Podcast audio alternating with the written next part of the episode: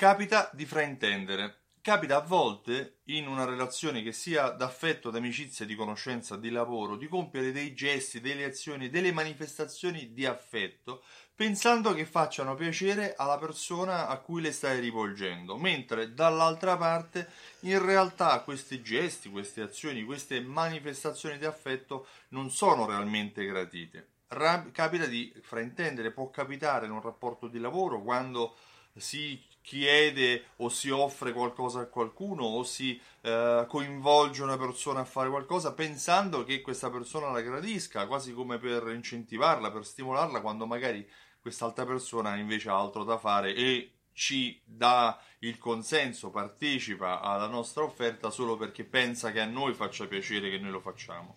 Questo fraintendimento è all'ordine del giorno, può capitare sempre in tutti i contesti. Capita ad esempio nell'interpretazione che si dà dei programmi fedeltà.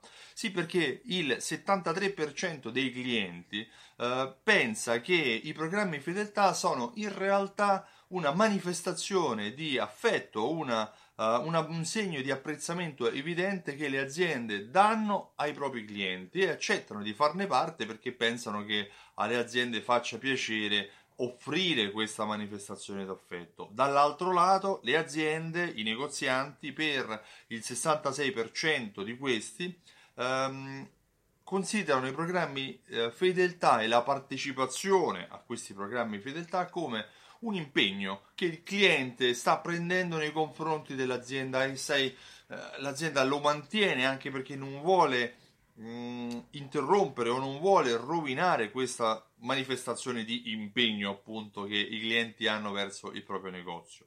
C'è un fraintendimento, c'è un, um, un, gesto che viene ripetuto, delle azioni che vengono ripetute pensando che alla, per l'altro hanno un significato differente. Però non è che il cliente può parlare con l'azienda, cosa perché mi fai fare il programma fedeltà o l'azienda chiedere al cliente perché partecipa al programma fedeltà. Sì, lo può fare in alcuni momenti, ma non può sempre farlo.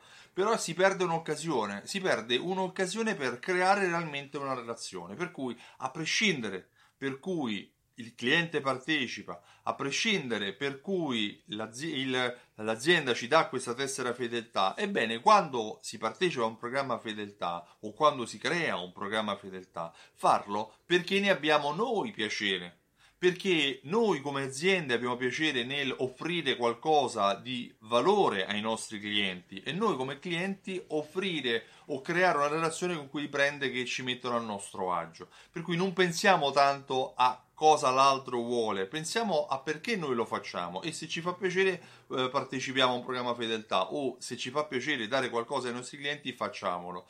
Non facciamolo per le conseguenze, facciamolo perché ci fa piacere fidelizzare i nostri clienti ma soprattutto creare una relazione con, con questi. Io mi chiamo Stefano Benvenuti e mi occupo di fidelizzazione della clientela. Ho creato un metodo che si chiama Alta Fedeltà. Alta Fedeltà è un metodo che sviluppa um, delle strategie per i negozi per fidelizzare i clienti e vendere meglio attraverso anche sistemi di analisi e di misurazione. Per realizzare e mettere in pratica questo metodo ho creato un programma fedeltà che si chiama Simsol.